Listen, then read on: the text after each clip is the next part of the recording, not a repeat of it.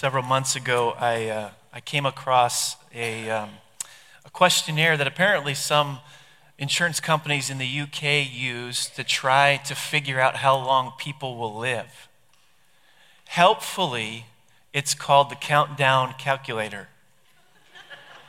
I kid you not. Uh, so what you do, you put in your, uh, your date of birth, and then, and then it asks you a bunch of questions. Here's some of the questions. It, it asks you, do you smoke? If so, how many? Do you exercise regularly? On average, how much do you drink? Do you eat saturated fats? Now listen, I did some research on those. Saturated fats are things like Brussels sprouts, broccoli, peas. You don't want to eat those. They're going to shave years off your life. Uh, are you overweight? If so, by how much? How many hours of sleep do you get a night? Now, see, I don't have a problem with that one. I'm a pastor. I work one day a week. It's wonderful. It's fantastic. do you have a history of cardiovascular problems in your family? Do you wear a seatbelt? Have you ever been in a car accident? If so, how often? How often? What are you, some kind of psycho? Okay, so you answer all these questions, and then the countdown calculator gives you your, your, uh, your age of death and your, your date of death. So I did that. I, I answered all the questions. I got my calculated date of death. I had a spinach salad for lunch. I went for a run in the afternoon, and I was in bed by 9 o'clock. What brings us to Easter services like this one is a death if there was no cross, there would be no need for a tomb, and thus no empty tomb. You can't get to your Easter without going through your death. Ernest Becker was a, a cultural uh, anthropologist at UC Berkeley, and years ago, back in the 70s, he wrote a book entitled The Denial of Death. And in its opening pages, he writes this He says, The idea of death, the fear of it, haunts the human animal like nothing else. It is a mainspring of human activity, activity designed largely to avoid the fatality of death, to overcome it by denying in some way that it is the destiny for man. And throughout the book, Becker makes the case that much of human structure and human activity, particularly in the West, is designed to insulate us from death. He makes a pretty convincing case that there has never been in human history a culture more insulated from death than our own. And I can't think of a worse thing to be doing to ourselves than that. We are filling our lives with activities and structures that protect us from ever having to give a thought to this reality. Listen, I understand it's unpleasant. I get that.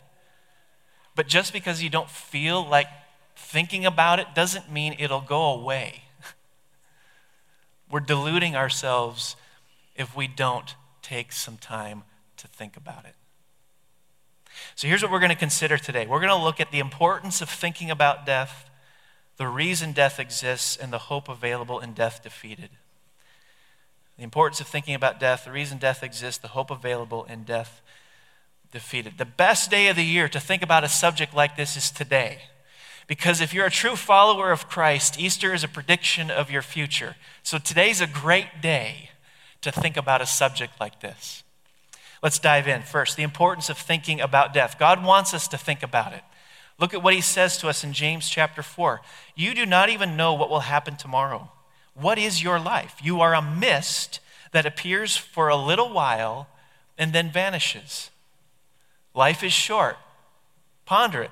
Think about it. Psalm 90, verse 12 Teach us to number our days aright so that we may gain a heart of wisdom. So God's saying to us, thinking about your um, mortality, thinking about your finiteness, thinking about your fact that life is short and you will one day die leads to wisdom. Of course, the implication of that is those who don't ponder such things are on a road that leads to foolishness. Psalm 39 4 Show me, O Lord, my life's end and the number of my days. Let me know how fleeting is my life. Now, somebody may say, okay, yeah, I, all right, but you know what? I'm young. I have a whole world ahead of me, I have a whole life ahead of me. Statistically, that may be true. But with every statistic, there's always an exception. And no one has guaranteed you, you will not be that exception. When I was in college, I received a phone call from a friend of mine who uh, was a youth pastor. And uh, he called letting me know that one of the kids in his youth group had been killed in a car accident. And he wanted to know if I'd be willing to come and, and play and sing for the funeral. So I did. I was there um, playing and singing to a absolutely packed out high school uh, gymnasium. Um, we were attending the funeral of a 16 year old boy named Riley. Riley probably had put stuff on his to do list for the week to come. He probably had put stuff into his calendar that he needed to get to in the week to come. But when he did that, he had no idea he'd never get to them. It is wise for us to think about death. It's wise for us to heed what God is telling us in passages like this that our lives are a mist. They're here today and gone tomorrow. It's wise to consider your life's end. I'm becoming more and more convinced that as we learn to do that, as we take time, maybe each day, to think about your life's end, we are not going to be as bothered as much by the stuff of this life.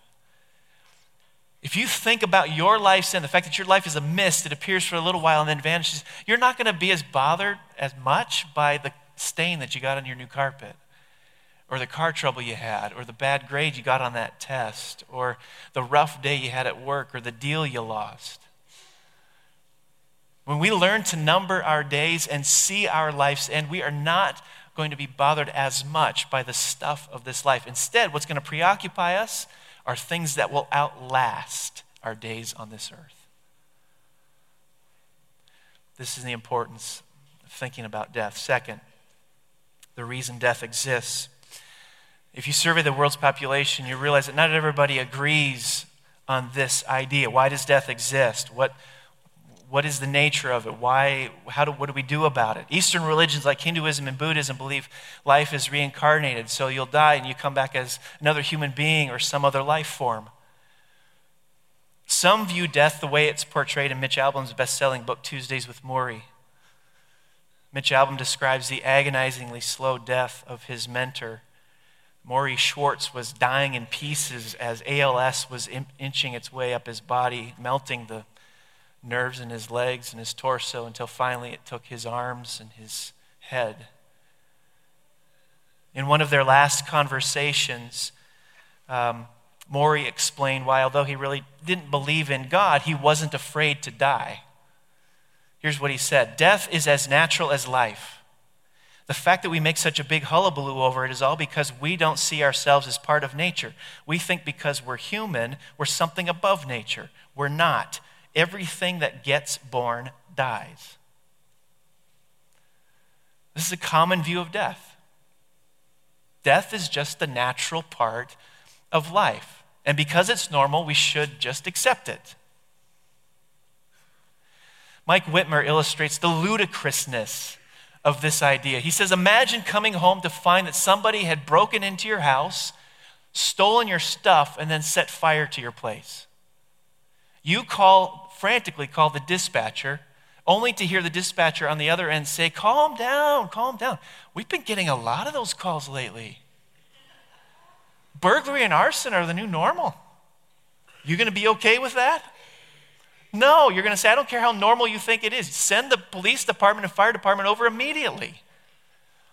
Or imagine flying at 35,000 feet above the Pacific Ocean when the pilot comes on the loudspeaker and says, Folks, Looks like our engines have failed, which, to be honest, is not surprising for this make and model.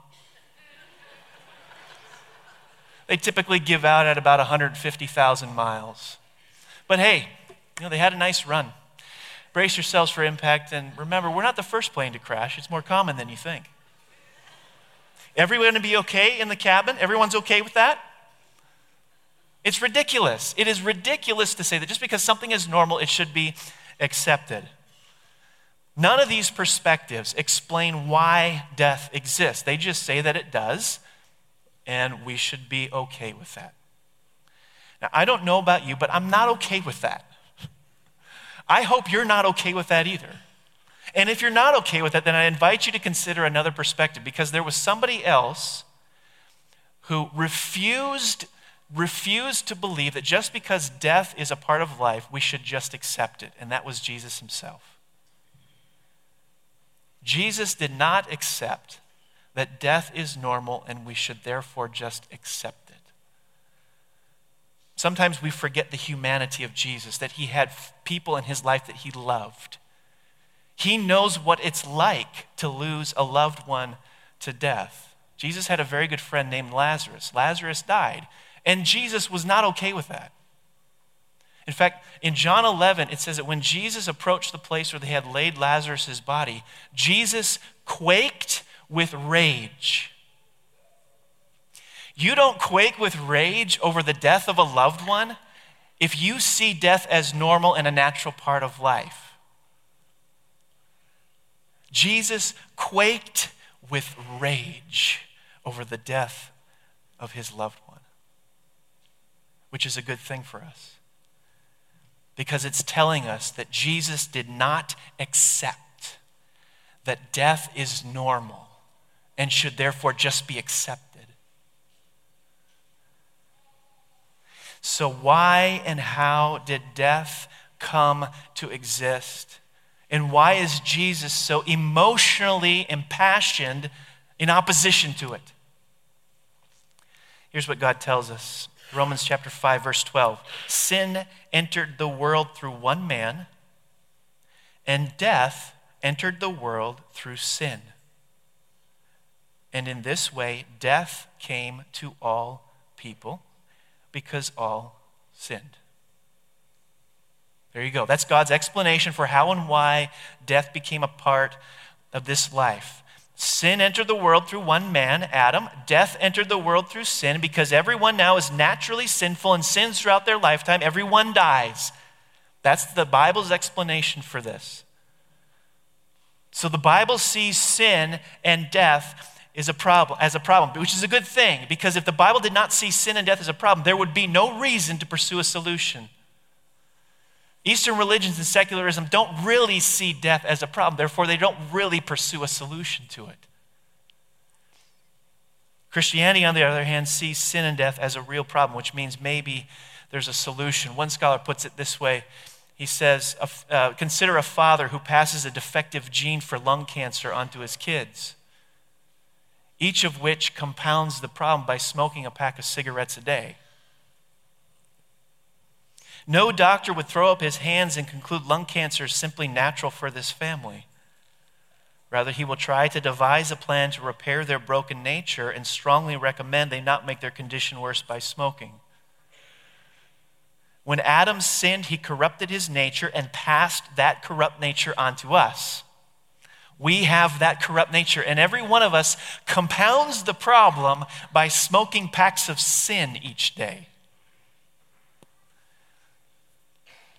This is why we die. This is why death exists.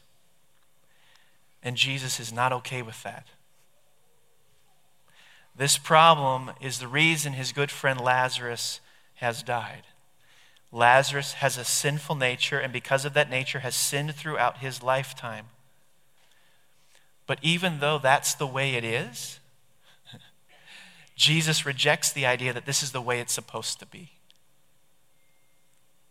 So listen, if you're fairly sure you're going to die someday, then you can be equally sure that sin is a problem for you. That's what has to be dealt with. So let's look lastly at the hope available in death defeated. Jesus rejects the idea that death is the way it's supposed to be, which is why he came. What Jesus came to do says a lot about what the real problem is. If our greatest problem was political, Jesus would have been a politician. If our greatest problem was medical, Jesus would have been a physician. If our greatest problem was counseling, Jesus would have been a therapist. He did not come primarily as a politician physician, or a therapist. He came as a Savior, which says a lot about what the real problem is. Jesus came as a Savior. That implies we need saving from something. What did he come to save us from? Now, clearly, listen, clearly, Jesus' death and resurrection has not saved Christians from physically dying. Christians still physically die. Therefore, the greatest threat we face that Jesus came to address must not be physical death. There must be something worse than that. What was that? That's the million dollar question. And if you don't know the answer to that question, that might be the reason you're uneasy about facing your own death. You're not sure what happens after you breathe your last. Earlier, I said when Adam sinned, he corrupted his nature and he passed that corrupt nature on to us, like, like a father passing a defective gene onto his children. It's because we've inherited this corrupt nature and smoke packs of sin each day that we physically die. But physical death isn't the only consequence. There's a second consequence that God talks about in His Word to us, a second consequence of this sin that we all face. The Apostle Paul talks about in Ephesians chapter 2. He says, As for you, you were dead in your transgressions and sins. Now, the Apostle Paul, think about this. The Apostle Paul is talking to people who are physically alive. They've never been physically dead then that must mean the death Paul talks about here is spiritual death. These people were spiritually dead. And then he goes on to say this But because of his great love for us, God, who is rich in mercy, made us alive with Christ, even when we were dead in transgressions. It is by grace you have been saved. So Jesus came as a Savior to die and rise again in order to rescue us from the greatest threat we all face, and that's spiritual death. Listen, everybody in this room right now is either spiritually alive or spiritually dead. There is no third category. Which category you're in will determine what you experience the moment you breathe your last. So, if you want to face your own death with hope, confidence, and assurance, Here's the examination that you need to do of yourself Am I spiritually alive? That's the question. How would I know? How would I know if I am? There are a lot of ways to answer that question, but a good place to start would be to look at what Jesus said to Lazarus' sister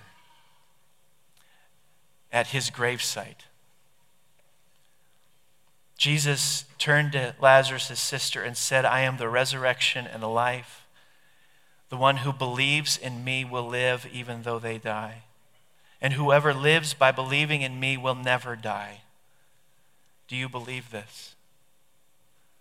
So Jesus is saying the one who believes in him will live even though they die. The one who believes in him is spiritually alive. The one who believes in him will continue to live even though they die. Why is he able to say that? Because Jesus himself defeated death. He's the only one to have ever overcome it. Easter is a celebration of death's defeat. And for those who are spiritually alive, Easter is a prediction of your future. So let me ask you do you have that hope and assurance in the face of your death? Do you have confidence? Can you stare it in the face? If not, talk to somebody about it. Talk to the person who brought you. Talk to me. It's too important to put off.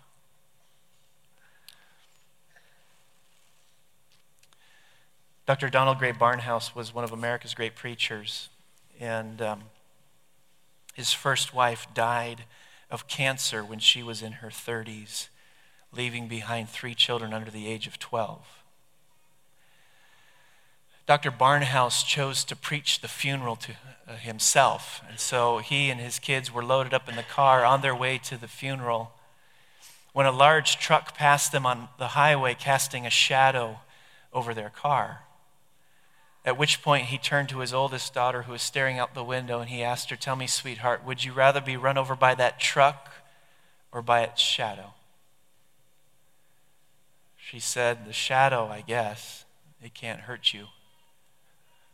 Then he turned to his kids and said, Your mother has not been overrun by death, but by its shadow. How could he make such a confident statement in the face of a tragedy like that? Because he knew his wife believed Jesus' words.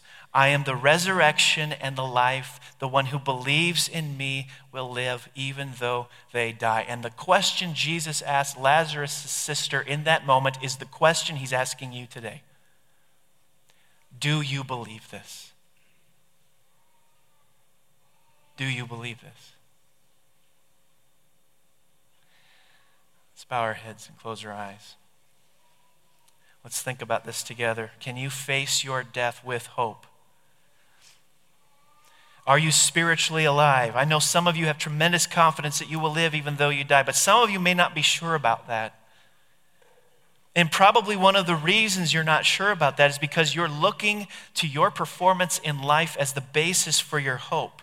Here's what you're doing you're compiling a moral resume as you live life, and you think that one day you're going to hand that moral resume to God in hopes that He'll like what He sees. But one of the reasons you're not sure you can face your death with hope is that when you look at your moral resume, you're not sure it's good enough. You've got some stuff in your life you feel like you've not compensated for. But if, so if that's you, listen to me, you're going about it all wrong. You need to know something. You will never be good enough. You'll never be good enough. Jesus lived the life you should have lived but failed to, and Jesus died the death you should have died for failing to live the life you should have lived. Now, why did he do that? Because he loves you so that by faith you can get credit for what he has done.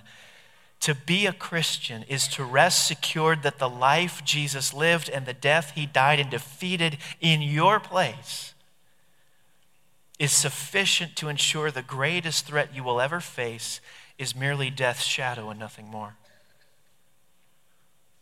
That's how you face death with hope. If your heart has been melted by that truth, you can have hope in the face of death. Easter's confirmation of that. Easter predicts your future. Jesus, I pray that you would do a work in this room. Those who are not yet spiritually alive, you know who they are. My prayer is simple, Jesus. I pray that you would raise them to life. Melt their hearts with what you've done for them so that they can confidently assert their hope in the face of death. I pray, Lord, that you would recapture our thoughts and affections. That we would praise you for what you have done for us, done out of your great love for us. It's in your name I pray. Amen.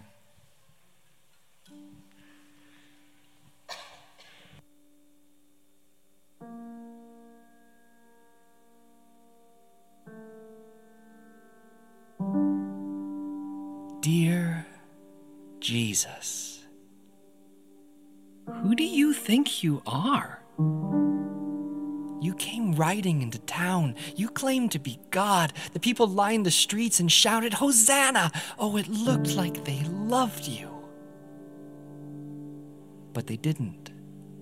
They did not love you. They did not heed your words. They were not your friends, they were your enemies. And before the week had even ended, they crucified you.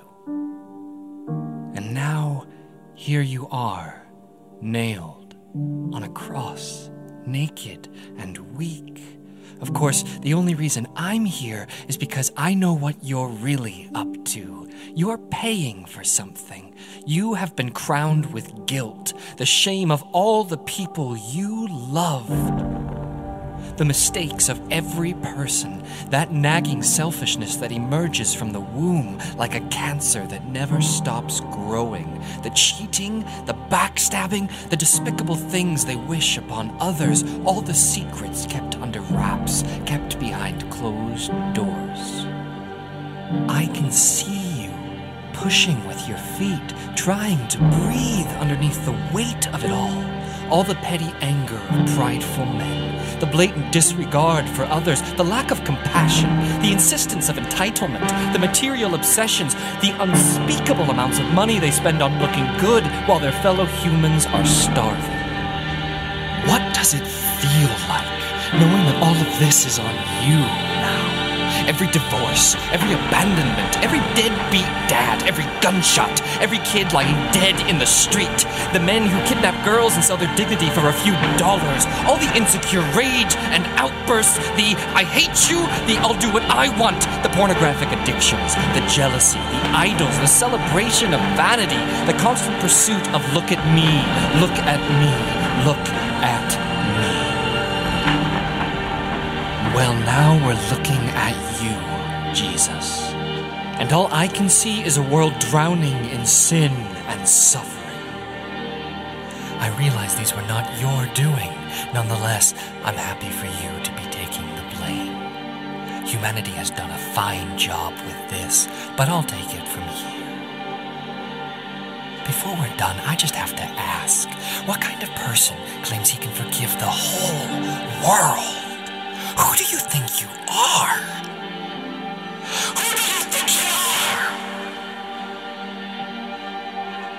Sincerely,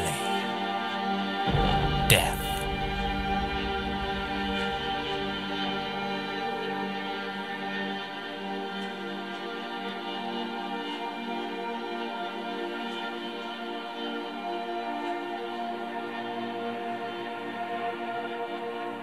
Dear Death, I got your letter. My apologies for it taking a few days to write back. I had some important work to finish. I know you weren't expecting me to reply, but I'm always eager to provide the answer to a good question. Who do I think I am? I'll tell you who I am. I am the eternity before history. I am the potter who spun the galaxies. I am the spirit over the deep, and the one who tells mountains to migrate. I am the cloud of day, the fire of night. I am the co conspirator behind the scandal of grace. I am the keeper of the books. I am well aware of the debts that line the pages of every generation, and today I am stamping each and every one of them paid in full. Who do I think I am? I'll tell you.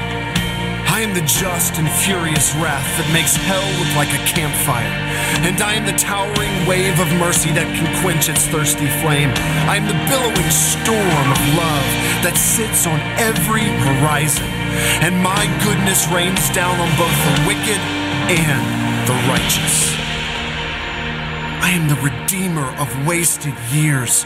I am the welcome home to every prodigal son. I am the voice in the ear of every young girl whispering, I created you, and you were created beautiful. I am faithful even to the faithless. My name is salvation. My name is power, even power over you. Do you really want to know who I am? I am the foot on your head. I am the spear in your side. I am the one author of this story. I am the one holding the pen, and I will blot you out with a single stroke of my hand. I will have the last word because I am the Word. And death, I am here to give you a word. On Friday, you weren't attending my funeral, you were attending yours. The nails in my hand will be the ones in your coffin. Just to be clear, I was not a victim of human plans, and I was certainly never a slave to you. I am the victor. I am the master. I am the one who sets the captives free.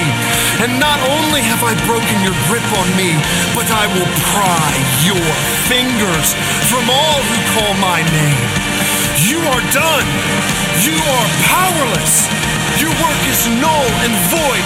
Pack up your bags. Go and tell your friends. It is finished.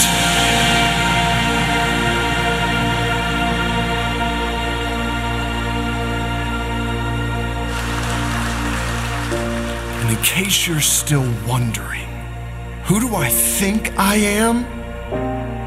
I'll tell you who. I am. Sincerely, Jesus.